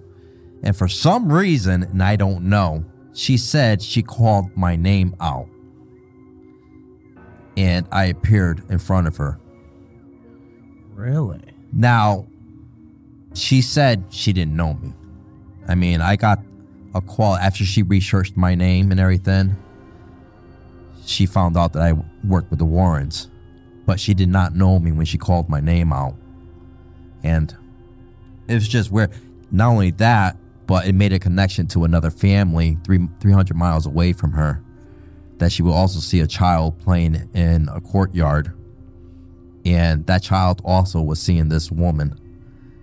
So I had to connect both those families together. It was kind of weird how when you said the astral projection. Um, so They say your spirits can, well, when you're a spirit, you can be in two places at once. You know, um, I've heard of some weird stuff like that. So, Okay, so this So- this sorry, sorry, go ahead, go ahead. So real quick, um, I used to practice it a little bit in high school. I only did it a couple times, and I stopped doing it because uh, I I believe it was the final time that I did it was the first time I I don't know if it was the first time I saw the Shadow Man, but I just I remember seeing the Shadow Man doing it. I never did it again. But during that era of practicing, I went through the bed levitating as well. So like all growing up, like I was a dancer, and so I got rid of my entire like bedroom set, like my bed, my dressers, and all that. I didn't have any of that. My parents hated it. I would just blow up a mattress every night and sleep on the mattress, and then in the morning, take it away and do head spins. And uh, I just remember one night I woke up and it was three something in the morning. But when I was falling asleep, I was trying to practice, and I remember my blow up mattress was levitating, and I remember waking up seeing the time be like three or whatever. And I remember seeing my legs like going up in the air and I'm freaking out. And I jump off, I go running to my parents' room and I'm like, my mattress was levitating. And then they come running in there with me and the mattress was popped. And they're like, it just popped. Like it was just getting like a bubble. So it was lifting you up. Like they, no one ever believed me on that. that's why I've never told anybody my story, you know, and I just figured this would be the best place because obviously we're all believers. Well, there's probably some skeptics out there, but um I I know you you all are believers for sure. Um the 9-year-old experience when I was 9 and the bed levitating, I actually felt it. I felt myself just rise, but I mm-hmm. also felt myself slam down. Mm. And that's when I woke up and I I remember I could feel it like it was real. It was Yeah. real. Yeah. I don't care what anyone says. Like it was real. I felt every bit of it. Yeah. And like I said, into my twenties, like other stuff had just happened. Like the dragging felt real. Everything felt real. Yeah. Um, you know, because you can be in a dream and you know, like yeah, you can might be able to taste an Oreo or, you know, Mm-hmm. but this was this was like real. Real life. Yes. Yeah. No, I believe you. I 100% believe you. Did you feel as though, obviously, you said it's embarrassing to talk about, but you felt as though you didn't have anyone to talk to about this, right? Because obviously it kept going on. Do you feel as though, had you been able to have someone to talk to, or at least voiced it, maybe someone would have found you who could have talked to you about it, that they could have helped you, and this could have ended years and years and years earlier for you? again, yeah, it was embarrassing. Like I, I didn't want to tell people I felt my bed lift up in the air and people were touching me in my sleep. And I, to me, that sounds weird, but I experienced it. So yeah, it's weird, but it happened. And um, yeah, like I never even talked to a counselor about it because you know, like like he said, they didn't believe him. You know, um, and it's like we always try to, you know, debunk it or like find that excuse of why it happened. And I can't think of an excuse why that happened. I really can't. Um, so you never saw you never saw anybody about it. You never talked to us. no, I just about it. never was comfortable. Is this legitimately the first time you've ever talked about it? So I opened up to my fiance about it and I actually told him, I said, Hey, I submitted a ghost story to, you know, I typed it up. I typed it up last night and we were talking. I live in Maine. So I talked about it um, on the way down here. And um, he goes, You did? And I said, Yeah. And he goes, Yeah, I remember you telling me. He kind of like, like, he Can I ask you a question? Are there like any? and You don't have to answer it. it's fine. Are there any family secrets that you are embarrassed to talk about that happened to you in your past? No. Sure. Positive. Positive. I mean, I've opened up a lot about my past. Like I was a lonely child. Um, I I was never abused or hurt. I think I was more so. Um, I was alone. I was alone. My mom really didn't know how to be a mother. Um, I'm sorry, she's in the hospital right now, not doing well. So, um, my sister also passed away. So, she died at 30. She she abused me by hitting me and stuff. Um, but I was never abused by like an older older adult. Yeah, I'm not. I'm not. That's not, not what Yeah. I'm getting at. But there was some kind of drama that, There- you know, you're like when you're young, you need to be coddled. The child needs to be coddled when they're young. When they're they don't have that, they didn't experience that when they were younger. Things tend to affect you later on in life because Yeah. you didn't have that. Like right now, I mean, as you're an adult, sometimes there's trust issues. There's trying because things that you learned as a child that you didn't have, you don't trust people sometimes, Yeah. and it's still affecting you. It is. It is. Yeah, because I've I'm such a loyal good person. I love people. Um, you know, I'm on social media just like you guys. I don't have quite the large following like you guys do. I have about 20,000, but I have like a lot of people that reach out to me and talk to me. My daughter just lost a finger, you guys. Like she jumped off a platoon boat and her whole pinky got ripped off. Okay. She's nine years old. Like I keep getting like shit luck. I don't know what's wrong. I feel like someone has a hex on me or something. Um, so yeah, like a lot of things are still affecting me, but a lot of things are still happening too. You know, and um, my following sent my daughter presents and cards. So I have like I find my following my family. Like I I exactly like they're awesome. Your supporters actually love you. You know, um, it's just, and that's where I'm finding my love. Like you're right. Yeah, like I, attention. yeah, exactly. And my dad walked out of my life when I was two, and I was a daddy's girl. Um, and then you know he just passed away two years ago, and I had just seen him before he passed away, and it felt great. Um, my mom, I don't think she's gonna make it out of the hospital. Um, I I take care of her full time. Uh, and I've taken care of her full time for three years. And sometimes I got angry about it. I, I didn't mind doing it, but at the same time, like, well, I'd be, she's yelling while she's hungry. Like, it flashback memories, like, what'd she ever make me for dinner? I remember nights like trying to fetch my own meals. And every day I, I still take care of my mother. I wipe her ass if I have to. And I was so alone. Like, I didn't get that. My sister beat the crap out of me every single day. I remember her grabbing my hair and smashing it up against the stairs. Like, and I can still like remember these certain little blackouts, a flash of it happening. And so that would make a lot of sense. What you just Why- that's why I wanted you to start talking. Thank you. That makes so much sense because I never really connected it with my past. But the dragging, it's the anger that you hold within inside of you that you haven't let go, which still affects you because it's attracting other things to you. yeah. So when you have that negative, that hate in you, you you attract you attract that. When you have that positive, that always that good outlook, mm-hmm. good things start happening to you, right? Mm-hmm. But there's always something that drags you back that's inside of you that's going to bring you down. That's the part you need to let go and start working on more of the positive because you're attracting it. Well, I'm really like, if, if like you even just like saw like a little picture of my everyday life, I'm a very bubbly, happy person. Um, I was class clown. Like, you know, I, I don't know. I, I love being funny. I love making people laugh. I love talking to people.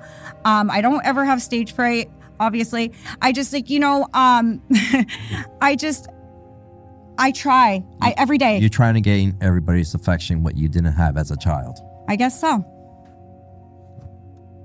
But I'm real. I'm not like No, I you don't- are yeah, real. You're yeah, 100% real. yeah. I'm like You know, I'm real but- about it. I'm real about what it. What I'm trying to get you to understand was what as soon as I heard started reading your he was reading your story, I was feeling what was happening.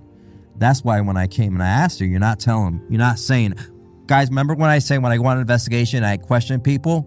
You're not telling me everything. That's why I knew she wasn't until you you opened up. Yeah. which is great because that's a part of you that you're afraid to open up about that. But that's a part of you that sees that a lot of things that are happening in my life is because of that. I never even Yeah. thought of that. Thank you so much. I think it's a, a good time to kind of parlay over to when we started the show, we kind of explained why we do this. This is exactly why we do this. Because obviously, we have someone here who wants to encourage, encourage, support, have support. And I'm sure there are others among us here that are in similar or maybe in the future or have been in the past situations like this, and you want people to talk to. This is why we're here. And it's Because good to open everyone up. here, everyone here can come together. You're obviously all bonded in some way, whether you realize it or not. But it brought you to this event, so I truly hope that when this ends, you guys can all take a moment to maybe find people you'd also like to share stories with, or if you're looking for other people to go on paranormal investigations with, or other people to go explore abandoned places, or if you're just looking to make new friends. This should be, and I request that it is, a very open and friendly environment where everyone should feel comfortable to talk to each other and say hello, get each other's names, and build the community around you so you don't have to hold this in for decades and decades. And you can meet other people like Dan or Corey and I or everyone else that has come on stage and be more open about it. That is why we wanted to do this as a live show. So I'm so grateful and thank you, Thank you. for sharing your story. Thank you for thank showing up because I was notified that you weren't here and I was like, Yeah. no. Yeah. But thank you for being uh, open and vulnerable and brutally honest with everything. So please. I please, almost didn't make it, so I'm glad I did. I'm glad you're here. Please, a round of applause. Thank you so much. Thank you. Thank you so much. I really appreciate you. Um, so we're a little over time on tonight. Obviously, we had a bunch of stories and some amazing reenactments. Um, so we have a Q&A thing. I think we're just going to pull like two or three and answer these questions quickly. It says, what are each of your scariest experiences with spirits? I always talk about it, but it's the Shadow Man. When I when I was in high school, just playing the Ouija board in the house I grew up in and running into him in my hallway. I don't think anything has ever been scarier than that to me. Just because I'm more comfortable and open now. It makes me realize that maybe when the show's over, but Dan, maybe you should quiz Corey the way you just quizzed and see why this exists. Is there something you're not telling us, my friend? No. That's also what was said a moment ago, Corey. Okay, I do have something to say. Okay. I'm hungry. There you go. Uh, have you had a scary experience? Yeah, one experience. I mean, it started when I was younger. I mean, getting thrown out of bed, you know, not knowing where it was coming from. That's how my mom would wake me Um, up, like she was saying, you feel your feet tugged in the middle of the night. You know, um, you go to your parents for help, and there was no help there. You know, so yeah, I experienced it as a, at a- at an early age. I mean, it wasn't something that was a ghost that was in the house. It was something evil. What, what my aunt was dabbling in. So that was the most hor- horrific experience I had. Uh, and I think for me, uh, scariest experience, there is actually an item on that shelf. I will not tell you which one it is, but there is an item on that shelf that is the first item ever to that actually made me jump so badly I leapt over an entire couch in fear. But that is my scariest experience. When you see it, I think you'll understand. How cool is the Annabelle doll in real life? Oh. That's a good one. Well, She's Dan's answer cool would be, all. yeah, Dan, the answer would be that that bitch owes me 40 grand. He owes me a lot of money. a lot of money. But nah, uh, she's not cool, and I don't wouldn't like anybody. I mean, you got idolize the movie doll, whatever, but the real doll, you know, you don't want to idolize that. You don't want to give it that, you know, recognition. Um, we bring out the doll to tell because there's a story attached to that doll and what that doll has done, but not to um, You know, she's not a rock star, and I never seen it seen her that way. I never give her that attention. That doll, we took her to one other event one time, and uh, she was right in the room with me. I mean, I was sleeping right here, and the case was right there. You know, but I never gave that doll attention, so it could affect me in that way. Um, so Yeah. I, I, for the for the record, I think like seeing the doll in person, it was exactly what you'd expect. I think the difference in that experience in that encounter was you and your team was that like that is what made the visit to Annabelle what it was. Well, I think you've seen what she's cap not really what she's capable of that, but there is the energy there where she was letting you know. You were getting multiple answers Yeah. or indication that okay, it was coming from the shadow doll, was coming from Annabelle, could it be coming from the dinosaur? I told you that it's it's all around you. Yeah. You know, you don't know where it's coming from. Um you, you, when I first went into that museum, it was a heaviness what I felt in my chest. You know, now I'm used to it. You know, but when you went in there, you probably felt something before you went in there because you know. excited. Well, yeah, excited. I know that, and you wanted to touch her, you wanted to move her like I did, but uh, no. Um, like I said, you don't want to idolize these objects that are considered haunted or anything like that. Learn what they're capable of, and um, but never wish it upon yourself for something to happen to you, for you could experience it because you don't really want to experience it. You know, it's just, it was honestly just a real honor to be there. You know, just that whole building. And it was scary, but, you know, kind of like you said, I don't want to give it too much attention or really even talk about it. But it was it was cool. but I wanted you guys to have that experience. I remember when you guys told me, well, how many people could we have in the museum and investigate? Originally, I just wanted one person and the camera guy. That was it. Because usually, you know, there's too many people in a small location like that, things will tend to, you know, push it aside or, you know, not want to f- focus on that individual. So that's why I wanted you guys to go in there as a small group where you could have that experience, you know. Well, hey, sincerely, thank you for giving us that opportunity. Then, Yeah. uh, thank you for being here tonight. Other than us investigating our own museum, they were the only team that investigated that museum. So I Ever? mean, ever. Can we get like badges, like matching badges or something? Be like I survived the Warren Museum, and like we're the only ones with the T-shirt. Yeah, you got Yep, your you box can have, back, like- all right. Yeah. Oh, oh, that's it. Okay. all right. All right. Well, seriously, thank you so much. You're. Um, thank all of you so much for being here. We really appreciate it.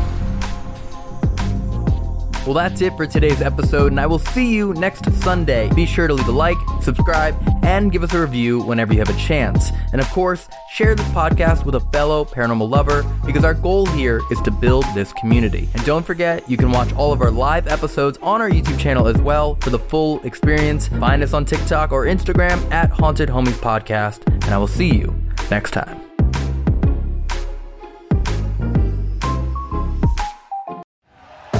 Thank you for listening to Bleav. You can show support to your host by subscribing to the show and giving us a five star rating on your preferred platform. Check us out at Bleav.com and search for B L E A V on YouTube.